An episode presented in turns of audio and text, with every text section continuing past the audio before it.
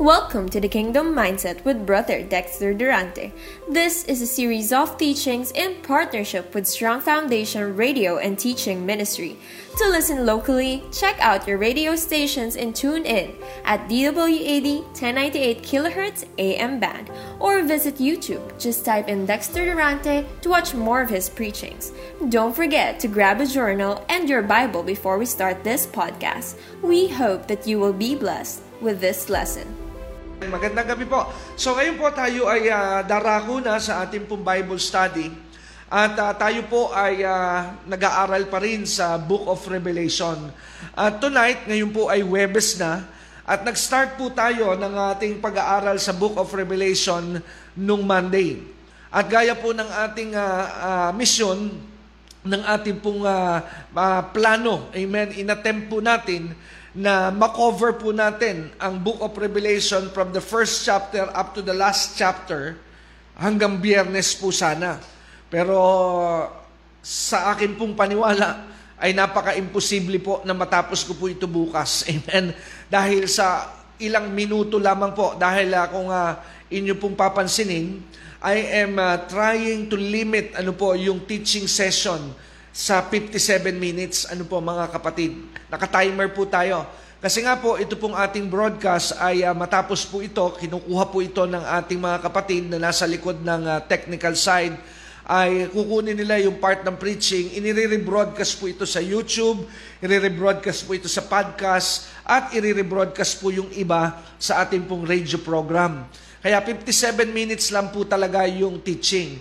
Kaya lang po tayo nung mahaba ay siyempre may mga introduction po, may mga awitan at siyempre gusto ko pong uh, mabati po ang mga kapatid na nagjo-join in. Amen?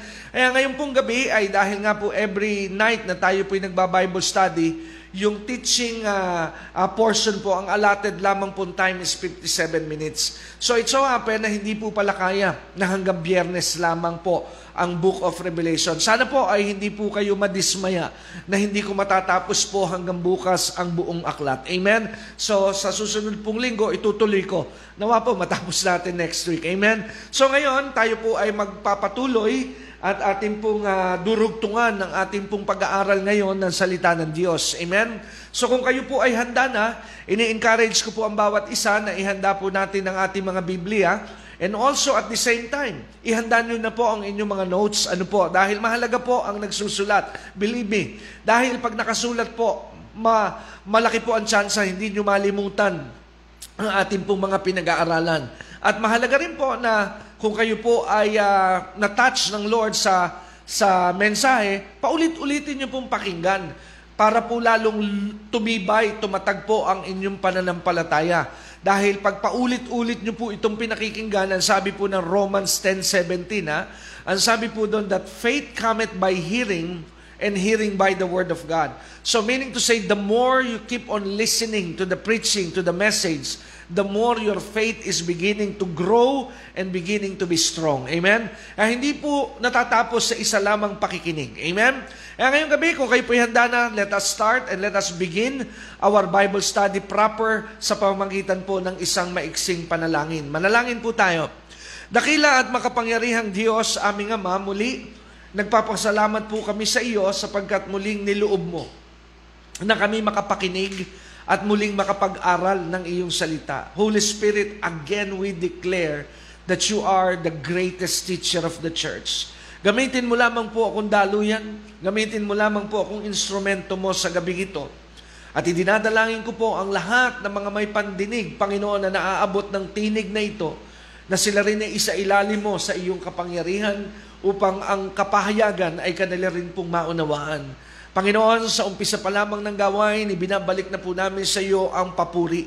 Ibinabalik na po namin sa iyo ang lahat ng parangal at pagsamba. Salamat po Ama, salamat sa iyo Banal na Espiritu at ang lahat ng dalangin ito ay inilapit namin sa iyo ngayong gabi sa ngalan ng iyong anak na si Jesus na aming Panginoon, Diyos at tagapagligtas. Amen and Amen.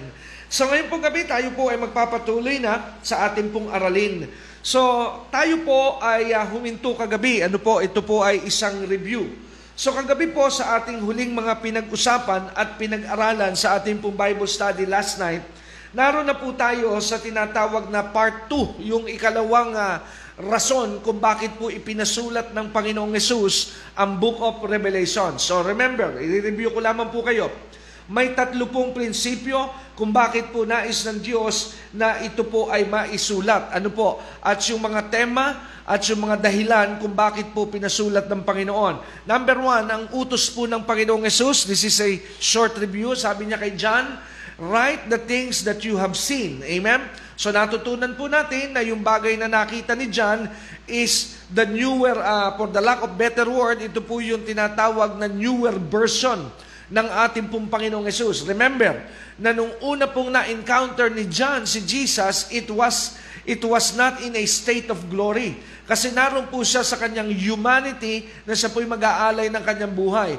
Pero yung second encounter ni John kay Jesus through a vision or through an experience going up in heaven, dito po sa kanyang karanasan sa Book of Revelation, ibang version po ng Panginoon ang kanya nakita because this time, it is not in His human form.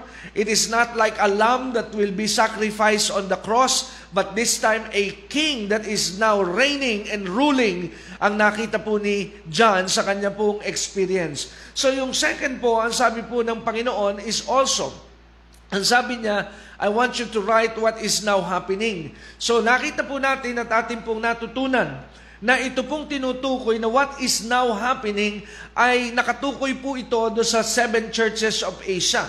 At natutunan po natin na ito pong seven churches of Asia ay mga literal churches na nag exist po nung panahon po ni Apostle John. At uh, kanya pong inaddress noon ang kanila pong mga positive and negative situation at uh, personal po yung mga mensahe para po sa kanila. Pero natutunan din po natin na hindi po humihinto yung mensaheng yon para po doon sa literal seven churches of Asia na pinasulatan po ng Panginoon. Sapagkat natuklasan po natin na yung pitong simbahan sa Asia, ito rin po ay nagbibigay sa atin ng tinatawag na aralin para makilala natin ang ating sarili as a church. Kaya pinag-usapan natin kagabihan, ano po, na ang church po, pag pinag-usapan ng church sa, sa Bible setting, hindi po ito yung mga name ng fellowship, but these are individual people who have surrendered their life to Jesus. Amen? So kaya po nakita po natin yon. At isa pa po sa ating natuklasan, kaya kung kayo po uh, gusto mag-refresh, balikan nyo yung broadcast po kagabi. So, at isa pa po sa ating natuklasan ay yung pong isang purpose nung, nung message to the seven churches. Ito po yung iba't ibang generation and dispensation ng tinatawag na character and nature of churches na parating at darating po sa ibabaw ng daigdig. And nakita po natin yung unang church, the Ephesian church, these are the church who are on fire. Amen? And the next church, they are the church who are martyr, yung Smyrna. Pero pagdating po doon sa seven church, yung Laodicea, lukewarm. At sabi ko nga po sa inyo, if you are to compare, if you are to look into the situation of the current ano po church of today, the modern modern day church, eh, ito po yung Laodicean church. Medyo lukewarm po ang maraming mananampalataya sa ating panahon. And this is the good news. Dahil ang last state and kind of church na darating sa daigdig, according to Bible prophecy, is the lukewarm church. Wala na pong pangwalong simbahan. Amen. Wala na pong pangwalo. So kaya po tayo magpapatuloy ngayon. Kaya ito po yung what you are seeing now. And then the third point, ang sabi po ng Panginoon kay, po, kay, kay John, and what will happen after. So kaya nga po mga kapatid, ito na po yung Bible prophecy. Kaya ngayong gabi, tayo po ay lilipat na from Revelations chapter 3, magmo-move on na po tayo sa Revelations chapter 4. Amen? So sa Revelations chapter 4, basahin po natin ang unang teksto natin ngayong gabi. At mapapansin nyo po, pagbasa po natin mamaya sa Revelations chapter 4 verse 1, nagkaroon po ng kakaibang senaryo rito. Because right here, John was taken up in heaven. Okay, so maliwanag po na yung unang chapters, chapter 1 and chapter 2, remember, nung pinag-aralan po natin ito, isinama po natin sa aralin yung settings, ano po, na ang revelation po galing kay Jesus. Naalala niyo pa po ba yon? Now, Jesus is the source of the book of Revelation. Kanino po ibinigay ng Diyos ang Book of Revelation? Kay John, pinasulat po. But what is the intention? Para po maiparating ito sa church. Amen? Amen? Yung mensaheng ito ay para po sa atin. Kaya nga, meron pong bahagi sa Revelation chapter 1 na nadaanan natin sa ating pag-aaral na may kasamang blessing ang nagbabasa at nagsasagawa at sumusunod sa lahat na nakasulat sa aklat na ito. Glory to God. So now, Si John po, nung tinatanggap niya yung mga kapahayagan, ay nasa island of Patmos. Nung panahon po ni John, the island of Patmos is a prison. Para po yan kung sa Pilipinas, believed prison. Amen? Ngayon, kung ikaw ay nasa Amerika, kung ihahalin tulad natin po ito sa kulungan or penal colony sa Amerika, eh, Sarado na ngayon, pero ito yung sikat sa US, sa San Francisco. Yung tinatawag na Alcatraz. Ano po? So yung Alcatraz po sa San Francisco, ay is, yung po'y kulungan ng mga kriminal. Kung hindi ako nagkakamali, ay sumikat po dyan ang isang lalaki na ang pangalan ay Al Capone. Amen? Dahil uh, kakaiba po yung prison na yan sa San Francisco. Nakita, nagkaroon kami ng tsansa na makita yan eh. Nasa gitna po yan ng island. At according to some experts na yung pong island na yon ay uh, uh, shark infested yung paligid. Kaya talagang napakahirap po tumakas bukod sa napakahigpit ng security ng facility, eh yung dagat po na iyong lalanguyan, just in case makalampas ka do sa uh, security na kanila pong inilagay, eh malaki rin ang chance ang hindi ka mabuhay. Ano? Kasi nga po, maraming pating po do sa lugar na yon. So, it is same thing. Ano po, almost identical yung kalagayan ni John because during that time, siya po ay nakakulong. But the difference doon sa mga nakakulong sa uh, Alcatraz, sa Bilibid Prison, hindi ko po nila lahat, pero karamihan po doon ay nakulong dahil po sa tinatawag na crime, krimen. Pero si John po ay nakulong, ang kanya pong krimen na nagawa, hindi po siya pumatay ng tao, hindi po siya nagnakaw, bagkos ang kanya pong kaso, kaya po siya ipinalagay doon nung kanyang panahon, eh dahil po siya ay nangangaral tungkol kay Jesus. So that is the price, that is the cross that John bear. Amen. Meron po siyang uh, cross na kanyang pinasan, just like what Jesus said. If any man wants to be my disciples, ano po ang sabi ni Jesus? Take up your cross and follow me. So that's a good reminder na pag tayo po ay disciples of Jesus, pag tayo po ay followers of Jesus, meron pong cross. Remember, it is not coincidence that the symbol of Christianity is a cross and not a crown. Amen? Bakit po cross ang simbolo ng Kristyanismo? Because it is reminding every followers that it is not easy to follow Jesus Christ. Hindi po madali na sumunod kay Kristo. Bakit po? Remember this. If you are practicing a true faith in Jesus, your life will always be opposite. Magiging pong opposite lagi ang iyo pong magiging buhay. Amen? Kanina, medyo sa side notean ko kayo, kaya di tayo nagtatagal eh.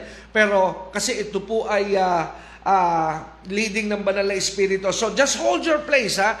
Hold your place sa Book of Revelation. Kumbaga, ito po ay bonus ngayong gabi sa inyo. Ngayon pong gabi, napakahalaga po nitong uh, isiniwalat po sa akin kanina ng banal na Espiritu. Bagamat ito po ay hindi ko akalaing mabubuksan ngayon, but I just sense na, na may rason kung bakit kanina sa aking pag-aaral ay ito po ay biglang lumitaw. Ngayon pong gabi, isa po sa mahalaga na atin ding maunawaan is, can you be sure that you are going to heaven one day? Ito po ang aking pong proposition o tanong sa inyo ngayong gabi. Tiyak mo ba na ikaw ay makakapasok at makakarating sa piling ng Diyos sa darating na hinaharap? Kaya mo po bang bigyan ito ng katiyakan? Are you sure that you will go to heaven? Amen? Yan po ang isang tanong na gusto ko pong iwan sa inyo ngayong gabi. Ngayon, meron pong palatandaan. Meron pong tinatawag na paraan eh, para po makita po natin at ma-check ang ating pong sarili if we are really, amen, qualified in going to heaven. Are you interested? Bagamat di po ito book of Revelation, but I will uh, just uh, put this on the side note of our lesson tonight. Anyway, hindi naman po tayo nagmamadali ata dito sa araling ito. Amen? Meron ba sa inyong gusto nang umuwi? Amen? So, isisingit ko po ito. Natuklasan ko po ito at gusto ko po itong i-share din sa inyo because again, I believe in the principle that when God blesses you with something, it is not intended to stop in you but you are to share the blessing. Amen. So I'm gonna share to you tonight uh, yung ilang mga parameters ng palatandaan para magkaroon ng tinatawag na katiyakan. Amen? Magkakaroon po kayo ng checklist. If you can see yourself, amen, on this checklist, then you're good. Amen? Pero if not, amen, it's not too late. Kaya nga po siguro naririnig nyo ngayon ang mensaheng ito because God loves you. Amen? Kaya nais niyang marinig niya ito before it is too late for you. Okay. Now, turn your Bibles please sa Luke chapter 13. And uh, meron po kasing paraan Can we know, amen, kung tayo nga po ba ay papasok talaga sa buhay na walang hanggan? There is, there is a, there is a way to know that, amen, dahil ibinigay po yan ng Panginoon sa kanyang salita. Sabi nga po ng Book of Deuteronomy, pag ang isang bagay ay isinikreto ng Diyos, yun ay ipag, ibigay na po natin sa Kanya. Pero pag ang isang bagay, inireveal po ng Diyos, ibig sabihin gusto niya ito na ating malaman. Amen. So ang kaligtasan ba, ito ba ay revealed will of God? Yes, dahil napakarami pong reference niyan sa Biblia na nagtuturo at nagbibigay po ng tinatawag na clarity tungkol po sa tinatawag na salvation. Amen? So, the Bible actually is about the salvation of God. Amen? Kaya nga po sa Luke chapter 13, tingnan po natin ang isang incident na nangyari po involving Jesus during His earthly ministry. Sabi po sa Luke 13. Now, follow me, amen? Please follow me to Luke 13. I don't want you just listening. I want you to be like the Bereans. Read the scripture, meditate on it, and think about it. So, sabi po sa Luke chapter 13, verse 22, Jesus went through the towns and villages, teaching as he went, always pressing on towards Jerusalem. So sa verse 22, ipinakikita po dito yung ginagawang ministeryo ni Jesus nung siya'y nasa lupa. Ang sabi po sa Biblia, siya po ay laging nangangaral sa lahat ng mga lugar na kanyang pinupuntahan and always pressing on towards Jerusalem. Amen? So in verse 23, this happened during that time. Sabi ng verse 23, Luke 13, Someone asked him, ang sabi po ng nagtanong, Lord, will only a few be saved? So what is the question here in Luke 13 verse 23? What is the question?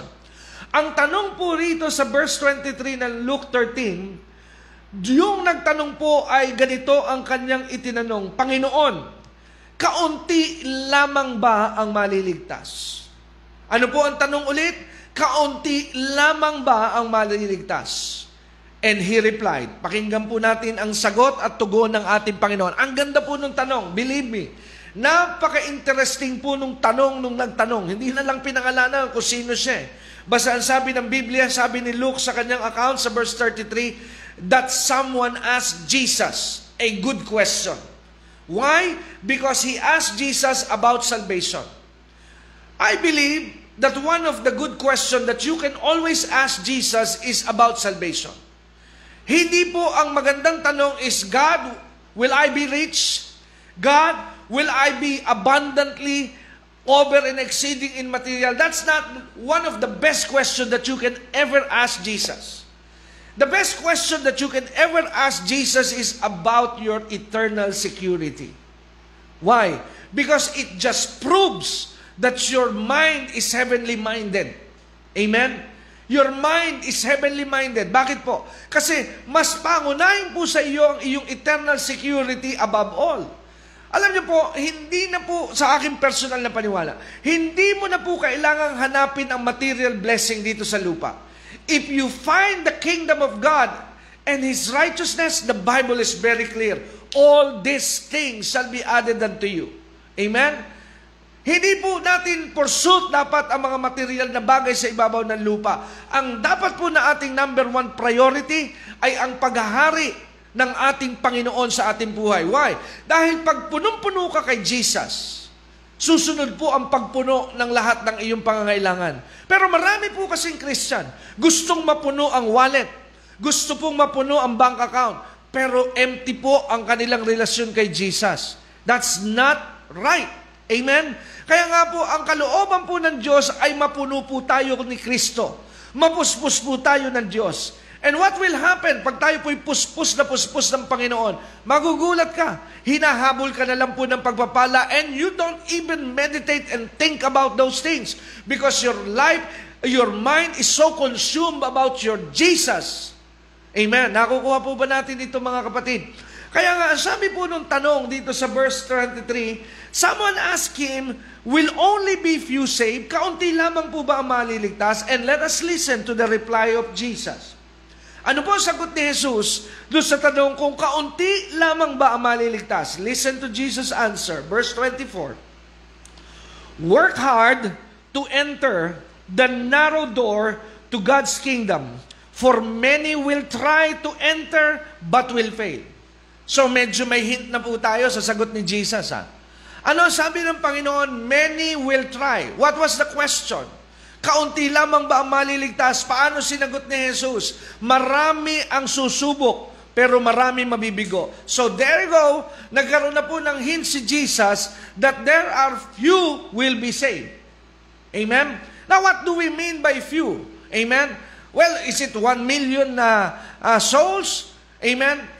Now, one or two or three million souls coming to Jesus. Mari sabihin na, ang dami na na, bakit few? Now, if you only knew the population of the people who has come and gone on the earth, come and gone ha, hindi po ibig sabihin yung present lamang na population today.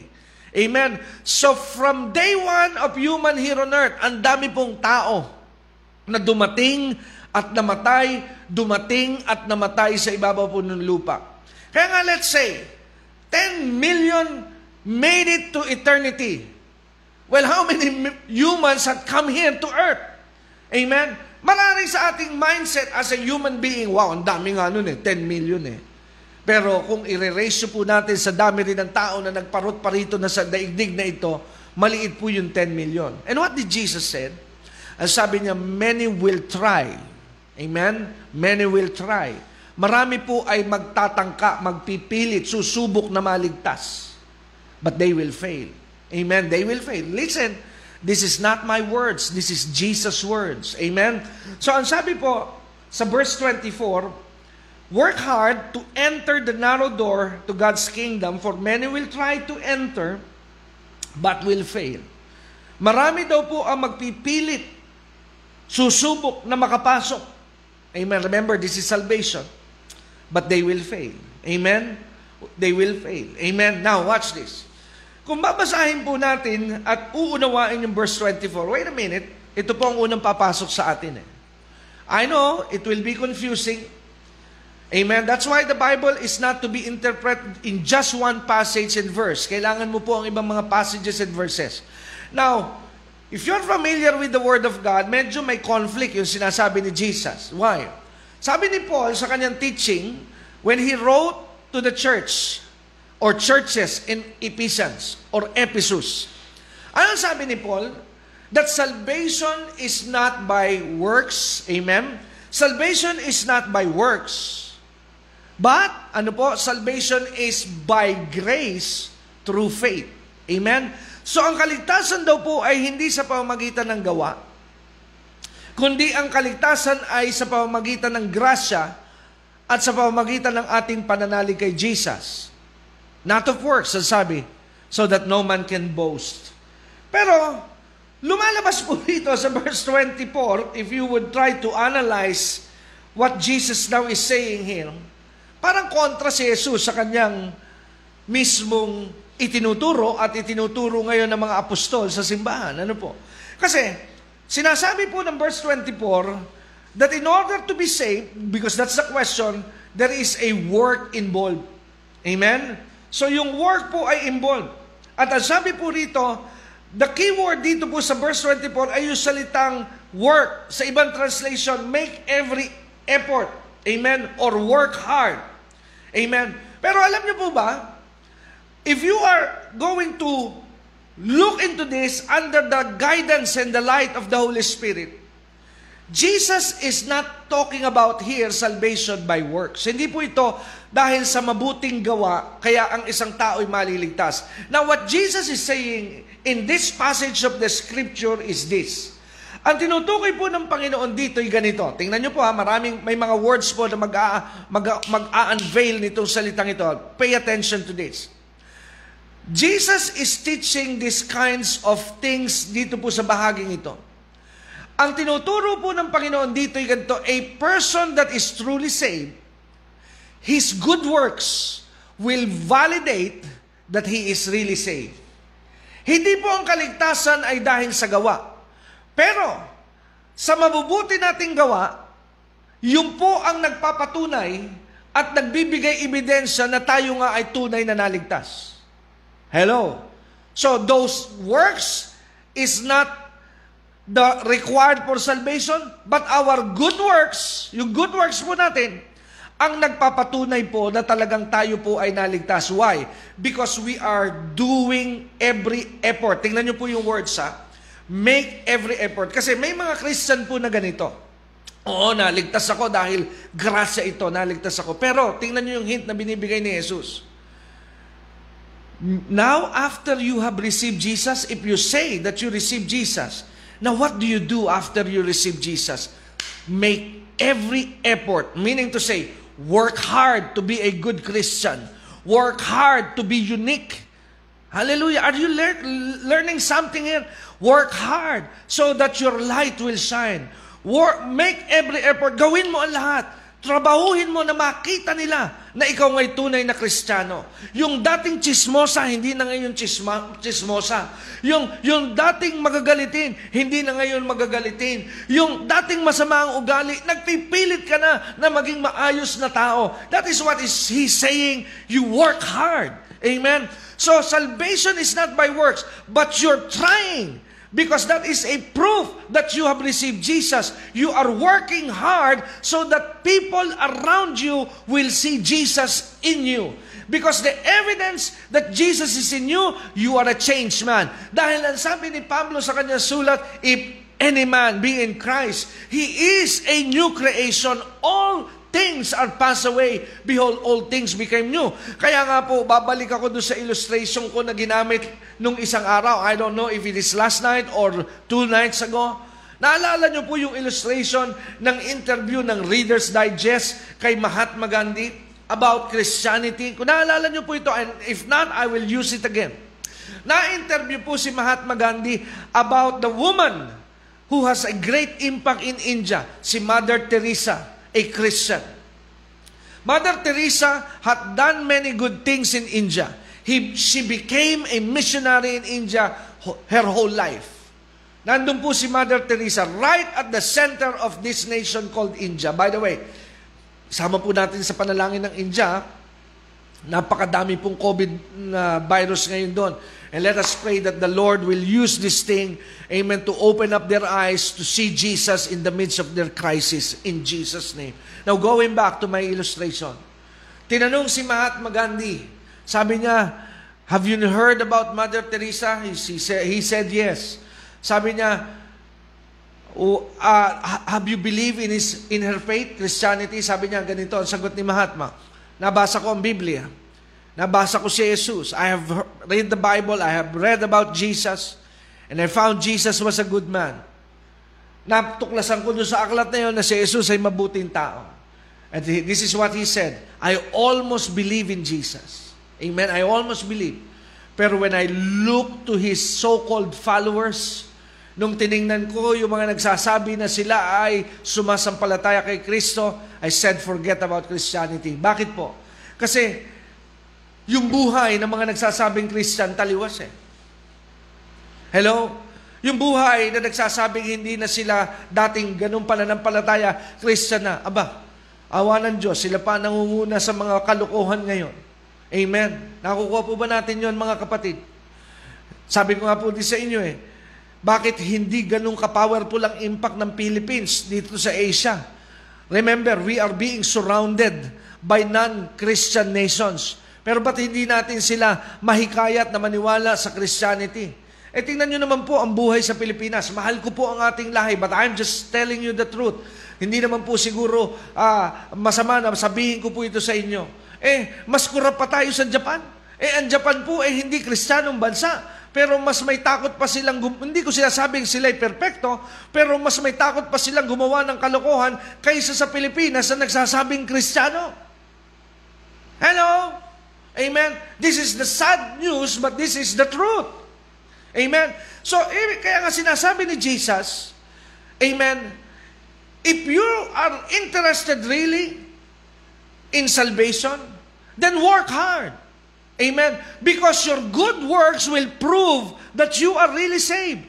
You are trying your very best to be different.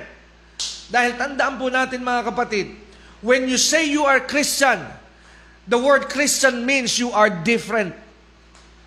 Amen. That's good, Holy Spirit. Write it down if you're taking notes. When you say you are a Christian, the word Christian means you are different. Kaiba ka.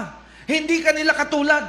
Hindi ka katulad ng mga taong walang Diyos. Kaya nga po, hindi po madali. I tell you this, it is not easy to become a Christian in this world that is getting dark every day. Amen? Napakahirap po. Lalo na, I know, I can feel you. Kung ikaw lamang ang Christian dyan sa iyong pamilya. Ang hirap niyan, kapatid. I know. Amen. I know. It is very hard kung ikaw lamang po ang may pananampalataya sa Panginoon. Bakit po? Malaki ang tsansa. You will compromise. You will tend to go with the flow. Amen? You will tend to go with the flow. Naalala ko tuloy ang isang illustration ng isang uh, lingkod ng Diyos many years ago na napakinggan ko po sa isang conference. Merong isang lalaki na nakasakay ng canoe. Ano po yung, yung maliit na bangka, yung banana type boat. Now, siya po ay naandoon sa tinatawag na rapids or re- wild river. Pakinggan niyo po yung illustration. And use your imagination so that I can paint into your imagination what is a Christian life. Nakasakay po siya sa bangka at uh, sabi niya, I have a goal. Sabi niya, nandun po siya sa start ng uh, ilog. My goal is to go where the river is coming from. Ano ang kanyang goal? Gusto niyang mapuntahan kung saan nagsisimula ang river na ito na napaka-wild ng agos. So, pababa po yun. Ano? So, sabi niya, gusto kong puntahan kung saan nagpupunta, uh, nanggagaling yung tubig.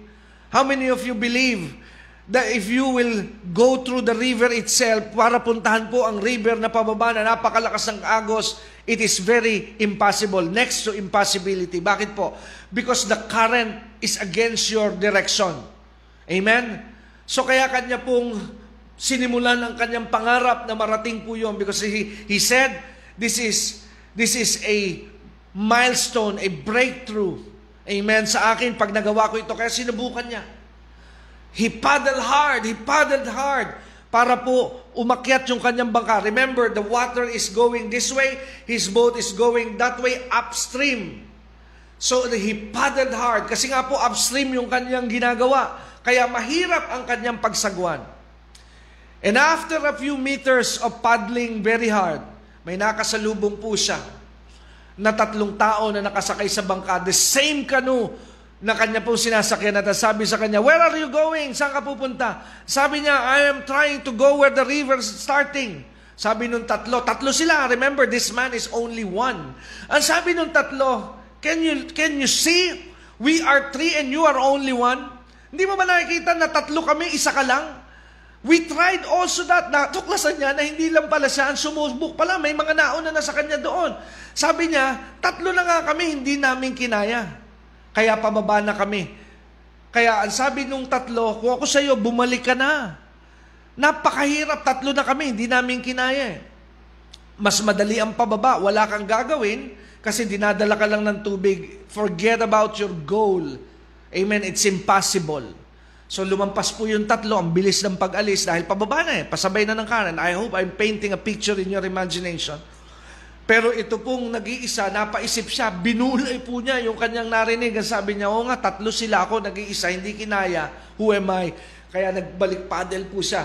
Pumihit po siya, bumalik na siya ulit. Pero habang siya'y bumababa, naisip niya ulit, wait a minute, there's no glory in this.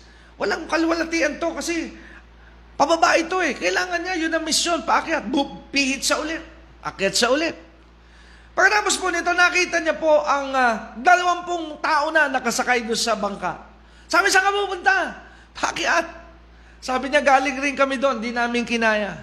Di namin kinaya. Sampu na kami. Magbago ka ng isip.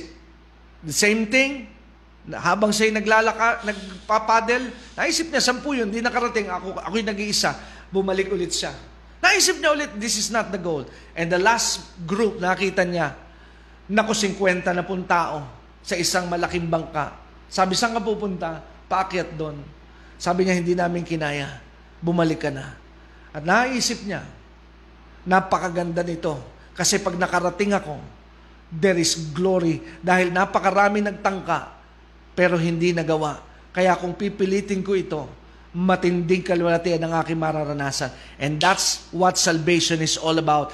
That's why when you made it to the finish line, God will crown you your effort of success. Kaya nga kukurunahan tayo ng Diyos eh. Kasi nga po alam niya, it is not easy to follow His Son.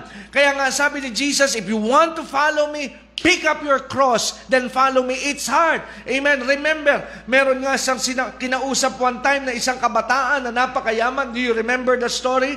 Ang sabi nung, nung bata, ano ang aking gagawin para maligtas? Sabi niya, then obey the commandments. And then the, the, the young man said, yes, nagawa ko na po yan. Ano sabi ni Jesus? Then give up everything. Ipamigay mo kung ano ang meron ka. Ano sabi ng bata? Forget about salvation. Kaya hindi po madali ang maging tunay na Kristiyano. Sometimes, or many times, you will go against the flow. Minsan mararamdaman mo na mismo mga mahal mo sa buhay ay hindi mo na kasama at kaisa because you are going and also not only salvation ha? let me just add this to this uh, Bible study if you're going through the uh, going for the will of God prepare to be alone amen pag iyo pong tatangkain na gawin ang kalooban ng Diyos, not everybody will follow you, not everybody will cheer you. Uh, don't expect that everybody will celebrate you. There will always be opposition around you. Amen? Pag ginagawa mo po ang kalooban ng Diyos. Eh, yan po yung tinutukoy ni Jesus. Ha? Salvation is not by works, but you have to work hard to validate that you are truly saved. Maliwanag po ba yun, ha? Baka kasi mag-misinterpret nyo, ba, nagtuturo pala itong uh, mamang ito ng kaligtasan by works. No, by grace. True faith. Pero ang katibayan nga, natutukan ligtas, you are trying your best to be different. Amen? O, tinanggap mo ngayon si Kristo. Pero nagbabago ka ba? Amen? Alam nyo, testimony lang. Nung tanggapin ko po si Kristo, hindi naging madali. Isa sa aking maraming naging karanasan, nawalan po ako ng barkada. Nawalan ako ng kaibigan. Nawala po ang mga dati kong kainuman. Nawala po ang mga dating mga kaututang dila ko. Bakit po? Because I, I have to be different. Amen? I have to be different. There must be something, a change in me. Because that is one of the proof that God really saved you. Amen? So yung po, yung isang point na makikita natin sa Luke 13. Now, sabi ni Jesus sa verse 24, work hard to enter the narrow door. So, look at the next point, narrow door. So, becoming a Christian is like getting in the narrow door. Napakaganda nung revelation na nakita ko po dito. Ano ba ibig sabihin ng narrow? Makipot po yan eh. Hindi yan maluwag, makipot, masikip na pintuan. Narrow. Now, one of the mark of a true Christian, listen, you must be narrow-minded. Christians cannot be open-minded. True believers must be narrow-minded. Ano ibig sabihin nun? Bigyan ko po kayo ng example. Well, let's say, ah, yung kapitbahay ko, kahit sila ay uh, masama ang lifestyle, pero mabuti naman silang tao. Tapos may nagtanong sa'yo, sa tingin mo maliligtas yon? Oh, it's not for me to judge. Kasi hindi ako judgmental. I'm open-minded. Hello? Kaya, mabait naman sila, eh, maliligtas din niya. I don't want to offend them. I'm open. Malawak ang pangunawa ko dyan. No, a true believer is not open-minded. You are narrow-minded. Why? Because your, your mindset, your, your way of thinking is not like the world, but your base is the Word. Did you see that? Your mindset is not like the world, but your mindset is the Word. Amen? Now, I know, and I don't care. Siguro, pag binanggit ko po ito, many of you will unfollow me, will never join me again in the broadcast. Now, di po ba sa ating panahon? I don't know. Grabe po. I am challenging you to look into history. Amen? Sa ating pong panahon, napakarami po ng homosexual. Bakla, tomboy, ang dami po sa ating pong panahon ngayon. Now, sasabihin ng iba, tanggap mo ba yung ganito? Tanggap mo po ba yung ganito? Na anong sasabihin mo dyan? Open-minded ako. Eh, wala eh. Yun ang kanilang kaisipan, bukas ako dyan. Malawak ang pangunawa ko dyan. Now, a true Christian doesn't go beyond that thinking. Bakit po? Because you will be thinking like this. Yes, mahal ng Diyos yung tao. Amen? Mahal ng Diyos yung tao. He wants that person to be saved. But what he or she is doing is sin. Amen. We don't call sin as okay. That is how we become a narrow-minded believer. We don't call sin as being okay. We address sin as sin. Hallelujah. Medyo mabigat po ito. Kaya nga sabi ko, Panginoon, are, are you sure you want me to go this point? Amen. Kaya one of the sign that you are truly saved you are narrow-minded when it when it comes to the world around you. Iba ka na mag-isip ngayon. Hello? Amen. And the next point, he said, and sabi, when the master, uh, sabi rito sa verse 24, work hard to enter the narrow door. That's the third key in this passage. Did you see the word door? Hindi po sinabing doors. Why? Because the third key and assurance that you are saved is you enter just one door. Hindi po doors. Why? Because Jesus is the only way. Jesus is the way, the truth, the life. And no man can come to the Father except Jesus. Amen? Except through Jesus. You are not saved because you are attending a religious gathering. You are not saved because you are supporting a pastor. You are not saved because you are participating in ministry. All of those things are good, but that is considered as doors. But there is only one door for you to enter in so you can be saved. At sino lamang po yung door na yon na tinutukoy? Jesus plus nothing.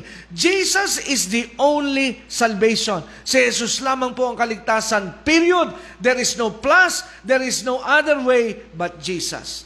Kaya tatlo pong paraan para malaman mo ikaw ay ligtas. You are trying your best to be a different person. Ikaw ba ay nag struggle na maging mabuting tao? Good sign po yan. Yung bang tipong pagka nakagawa ka na mali, nalulungkot ka, gusto mo talagang mabago. Ayoko nang maging uh, masamang uh, uh, uh, masama ang labi, masama ang ginagawa. Ayoko nang maging madamot. Ayoko na nito. Magandang sign yan, kapatid. Yes, hindi ko sinasabing perfecto ka, pero meron ka bang kalungkutan pag nakakagawa ka ng mali? Na sinasabi mo, hindi dapat ito. Ayoko nito. Nalulungkot ako nito. Gusto ko makapagbago na sa ganitong kalagayan. That's a good sign. Why? Because it proves that Jesus really lives in you. Because now you are truly a Christian. What is the meaning of Christian again? Different. Kakaiba. Amen? Ang problema ngayon kasi po, no? Pag hindi tayo naging matalino sa huling panahon na ating kinalalagyan ngayon, makukonfuse ka. Bakit? Kasi ang mga Kristiyano ngayon, hindi mo na madistinguish kung sino ang totoo at sino hindi. Bakit? Parehas na rin sila eh. Amen? Parehas na rin sila. Amen? Halos parehas na rin po ang itsura ng Kristiyano at hindi. Amen?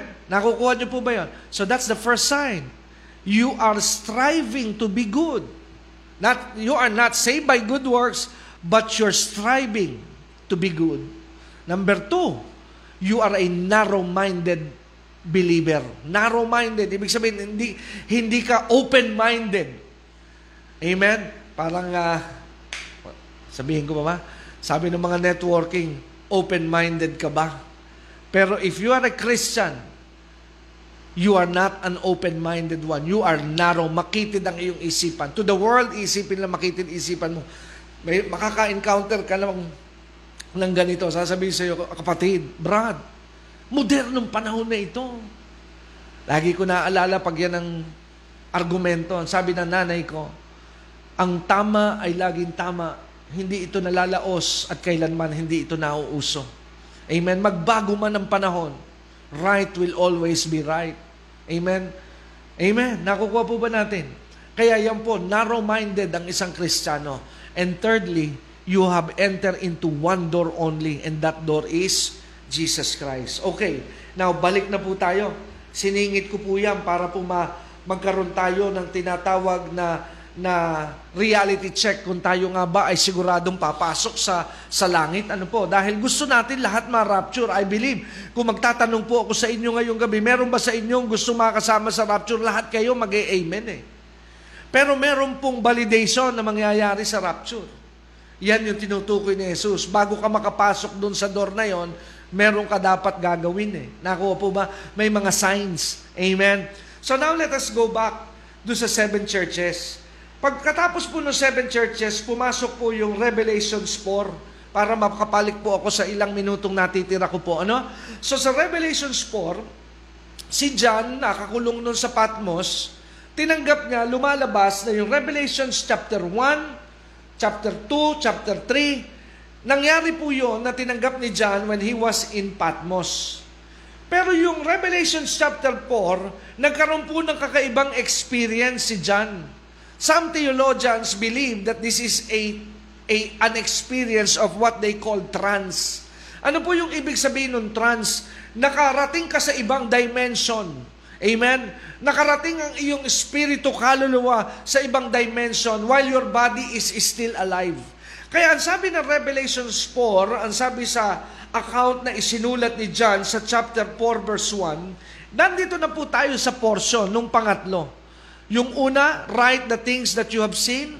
Number two, write the things that is what happening now. Number three, ano sabi ng Panginoon? And write the things that will happen in the future.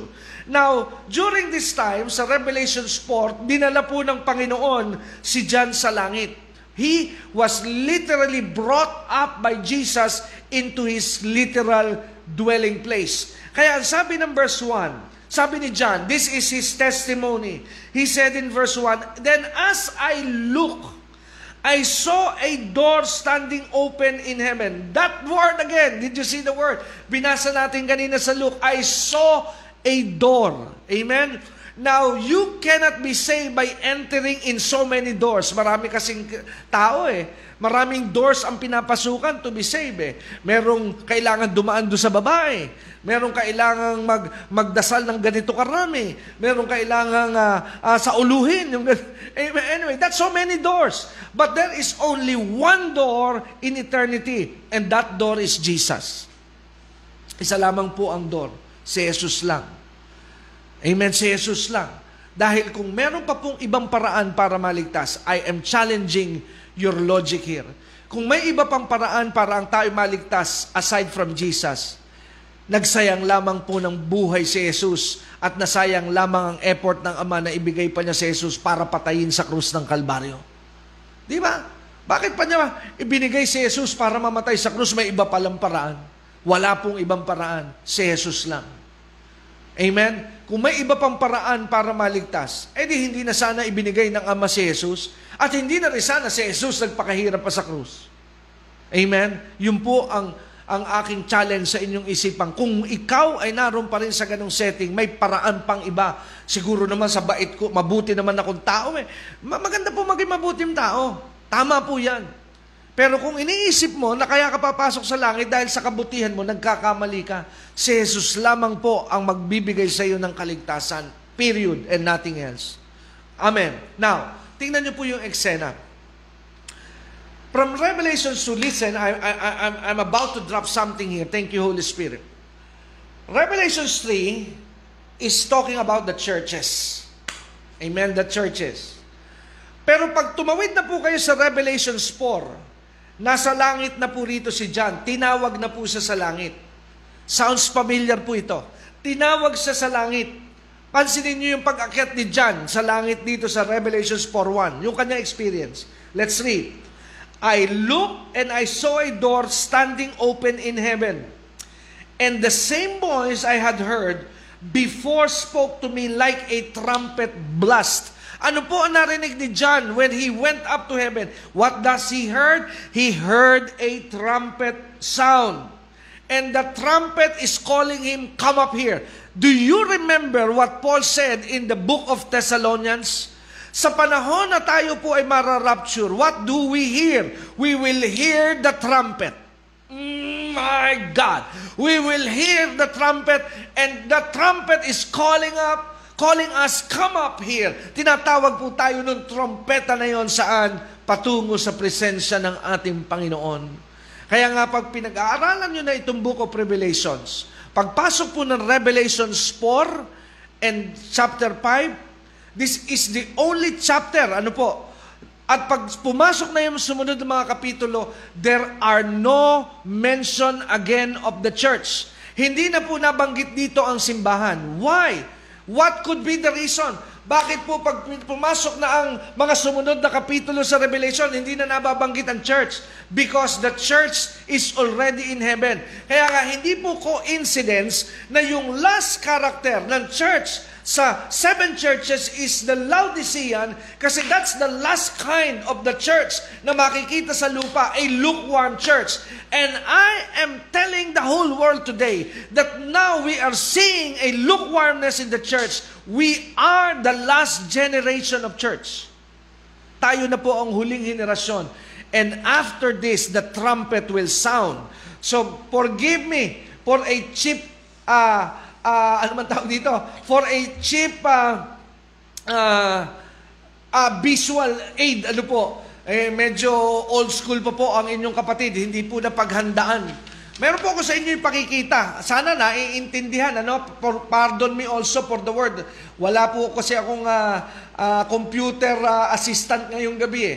So narito po tayo ngayon sa panahong ito, church age. Kaya pagkatapos po ng church age, the church age was started from the book of Acts hanggang today. And I do believe that the church age is about to end. Pagkatapos po ng church age, in between, the three and one half beginning of sorrow is the rapture. Amen? So kaya nga po, very crucial ang ating kalagayan eh. Bakit po? Dahil tayo po ngayon ay nasa verge Nasa pintuan po tayo ng pagtunog ng trompeta. Hallelujah. Amen. Now, the, the signs are almost complete. Amen. One of the sign na malapit na po ang rapture, the kind of church will be present on earth. What is the kind of church that will be present? A Laodicean type of church. What is a Laodicean type of church? A church that is lukewarm. Sala sa init, sala sa lamig.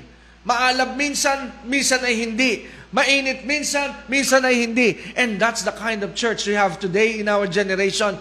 Kaya I am 100% convinced, glory, glory, glory, glory to God, that we are about to hear the trumpet. Malapit na po nating marinig ang trumpeta. Aside from the things that we are seeing around us, isa po sa palatandaan ay pagmasdan mo ang nangyayari sa simbahan ng Panginoon. There is a lot of lukewarmness in the body of Christ today. Hallelujah. Amen. Tingnan niyo po, ang gustong pinakikinggan ng karamihan, yung mga nakakakiliti sa kanilang pandinig, yung mga magagaan sa kanilang pakiramdam. Tandaan niyo po ito.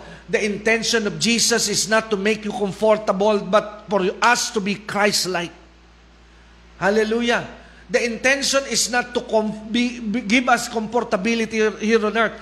Dahil yung pong plano ng Diyos na comfortability dito sa daigdig, It's not happening now, but it is happening in His millennial reign. But right now, we have to bear, amen, every trial. Kaya nga sinabi ni Jesus, in this world, amen, I don't, I, I know you, you don't like to hear this kinds of preaching kasi hindi kayo nasanay na ganito naririnig. Ang sabi po ng Panginoong Yesus mismo, in the world you will experience tribulation. Be of good cheer. Bakit po na sila be of good cheer? I have overcome the world. Meaning to say, this is what He said. Sa mundo, dadaan kayo muna ng krisis, pagsubok. Totoo po yun, lahat tayo may krisis. Ako may krisis, ako may krisis. Amen. Araw-araw tayo po may mga labanan. Pero sabi niya, nakapagtagumpay ako. Ano ibig sabihin nun? May krisis ka, magtatagumpay ka rin. Amen? Magtatagumpay ka rin. Believe me. Sabi ni Jesus, believe me. I have overcome the world and because you believe in me, you too will overcome the world. And when we overcome, then He will give us the world. Glory to God. Pag tayo po'y nagtagumpay, then later on in the coming future, God will give us the world because we are victorious in this world. Tayo po'y nagtagumpay. Kaya ibibigay po ng Diyos ang daigdig sa atin. Hallelujah! Amen! Woo! Glory! Medyo uminit po bigla dito sa silid na aking pinagdarausan ng pagtuturo sa inyo. I am just feeling the presence of the Holy Spirit here. Amen? Kaya nga po, yan po ang katotohanan. Kaya nga po, natapos na po ang tinatawag na period of church. Pagdating po sa Revelations 4, nasaan na si John? Nasa langit na po. Tinawag na siya ng Panginoon at ano po ang nangyayari doon? Dito ko po kayo iiwan ngayon at itutuloy ko po ito bukas. Exciting, lalo nagiging exciting po ito subject na ito. Amen? Habang umuusad, lalong sumasarap. Habang nasa langit po si John, Amen, meron po siyang mga nakita. Sabi sa Revelations 4.3, ang sabi niya, The one sitting on the throne was a brilliant as gemstone Use your imagination. Visualize this. Umakyat na sa langit si John. Ano nakita ni John? He saw somebody on the throne. Mahalaga ito. Bakit po? Kung naniniwala ka, mararapture ka. This same experience will be your experience. Glory to God. Kaya ngayon pa lamang mag-visualize ka na one day, God will call me up in heaven. And in heaven, and sabi ni John, this is what I saw when the Spirit brought me to heaven. And sabi niya, I saw somebody sitting on his throne. And sabi, and sabi niya, the sitting on the throne was a brilliant as gemstone, like jasper and carnelian, and the glow of an emerald circled his throne like a rainbow. Wow! Amen. We have never seen this kind of throne on earth. Kahit po ang Queen and King of England has never sat on this throne like this na meron po sa langit na napakaganda. At ang sabi sa verse 4, And there are 24 thrones surrounding him, and 24 elders sat on them, and they were all clothed in white and had gold crowns on their heads. Now, meron daw pong 24 thrones and most theologians believe na yung 12 thrones na bumubuo sa 24 are composed of the sons represented by the sons of Israel, yung 12 tribes, and the other 12 are the disciples, the 12 apostles of Jesus. Now, we will see them there. Hallelujah! We will see them there that, that they are surrounding Jesus. At pag binasa nyo po ang Revelation chapter 4, onwards, makikita niyo po in what is taking place in heaven during the time. Nagkakaroon po ng awarding. Nagkakaroon po ng mga ceremony na pagbibigay ng gantimpala sa mga overcomer. And I do believe that on that moment we will hear from the mouth of the King who is sitting on that glorious throne. He will welcome His victorious servant and he will say, Welcome, good and faithful servant of the living God. Come and enter into your master's house. Yan po ang mangyayari sa panahong yon. Kaya nga sabi ko sa inyo, visualize it now because that is gonna be your experience pag nasama ka sa rapture. When God calls you up to heaven, you will see Him on the throne, majest, uh, majestic, gloriously sitting on the throne. Amen? Kaya yun po ang naging karanasan ni John. Kaya nga, take note, from here forward, Revelations, hindi na po na-mention ang church on earth because during this time, in Revelations 4, the church of the living God, the church of Christ is already in heaven. Amen? But tomorrow, magiging po itong, alam niyo yung television na may P, PIP ba yung tawag doon? Yung pwede kang manood ng isang channel, pwede kang manood ng isang channel dito. simultaneously sabay mong napapanood. Amen?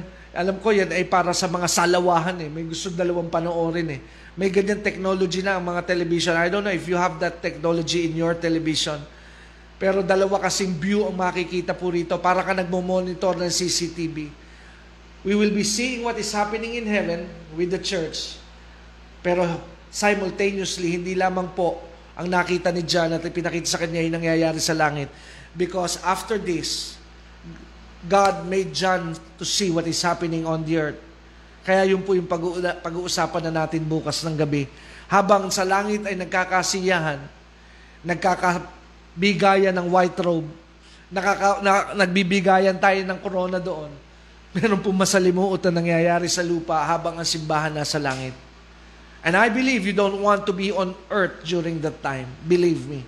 And tomorrow, that is what we are going to take sa ating pong Bible study. Kaya please, join us again tomorrow if you are interested. If not, don't worry. Pero kung interesado ka, invite somebody, call your friends, tag your friends, say, we have an exciting Bible study if you want to join. Invite nyo po sila.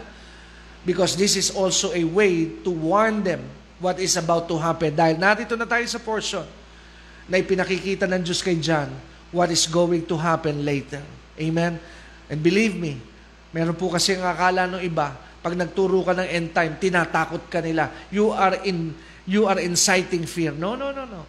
When you are studying end time, you are being imparted faith. Nagkakaroon ka ng pananalig. Bakit? Because now you know that this God that you have surrendered your life, yung itong Diyos na pinagsukuan mo ng buhay is in full control.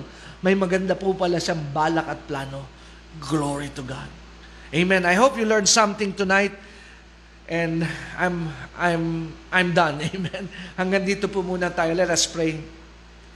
Dakila at makapangyarihang Diyos, salamat po sa gabing ito.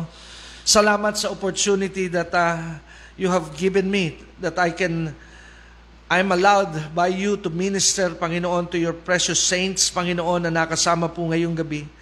Salamat po, Panginoon, sa mga kapatid na pinahintulutan mo muli na mahatdan ng iyong salita, at uh, madalhan ng mga kapahayagan na nagmumula sa iyo. Sa iyo po ang lahat ng papuri, sa iyo ang lahat ng parangal at pagsamba at pagluwalhati sa pangalan ni Jesus. Amen.